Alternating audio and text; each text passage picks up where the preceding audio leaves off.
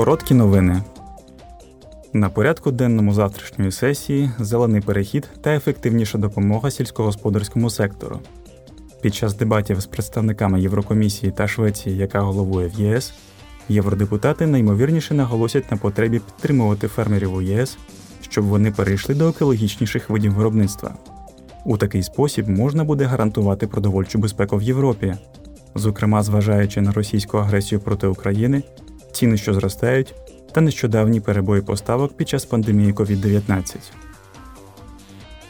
Президент Португалії Марсело Ребеле де Суза завтра виступить з офіційним зверненням до депутатів Європейського парламенту.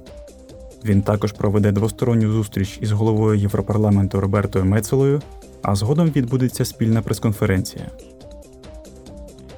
Сьогодні євродепутати обговорять незадовільний стан справ щодо переговорів з Сербією про вступ до ЄС, а також заходи Косова для отримання статусу кандидата. Депутати Європарламенту голосуватимуть завтра по двох доповідях, які підсумовують позиції Європарламенту.